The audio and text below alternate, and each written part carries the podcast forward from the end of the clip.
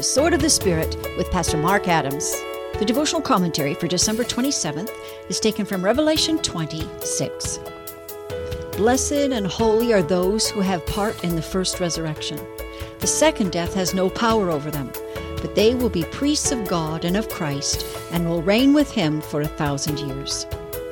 The title of today's message is They Will Reign with Him for a Thousand Years. Now, here's Mark. Most Christians I know believe, based on Revelation 20, verses 1 to 10, that Christ will return to set up a thousand year reign on the earth. But there are about a thousand reasons to believe that this is an incorrect interpretation of Revelation 20. Let me share a few. The rest of the biblical witness regarding what happens when Jesus comes back does not even hint at Jesus establishing a thousand year kingdom on the earth. The matter is not established by a testimony of two biblical witnesses.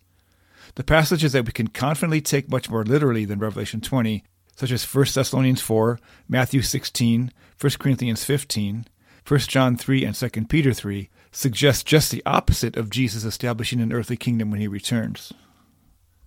As with most dreams and visions, John's revelation, recorded in chapters 4 through 22, represents symbolic, not literal truth. The scene immediately preceding the millennium passage portrays the return of Jesus with a sword in his mouth, wearing a robe dipped in blood, and riding on a white horse. Are we to interpret that literally? Why then the next scene? A literal interpretation of Revelation 20, verses 4 to 5, means that only those who have been beheaded for their faith in Christ will reign with Jesus for the thousand years.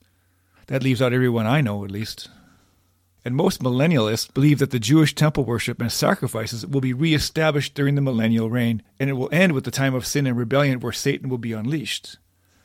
Now, why would Jesus want to bring the saints, who have been acclimated to heavenly glory, back to earth to establish an imperfect kingdom where sin is possible and the old covenant practice of animal sacrifices is reinstituted? The scriptures are clear that when Jesus returns, we will be instantaneously changed from an earthly mortality. Judgment will be immediate for the unsaved, and a great cataclysm will destroy the heavens and the earth as we know them. I believe that the thousand years of Revelation 20 is symbolic of the kingdom reign of Christ in the present age and the victory believers currently have over the devil. An end of the age rebellion and a great tribulation does have wider scriptural support.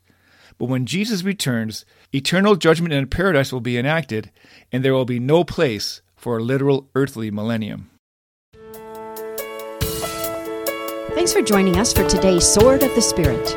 We hope that you've been blessed and built up in your faith.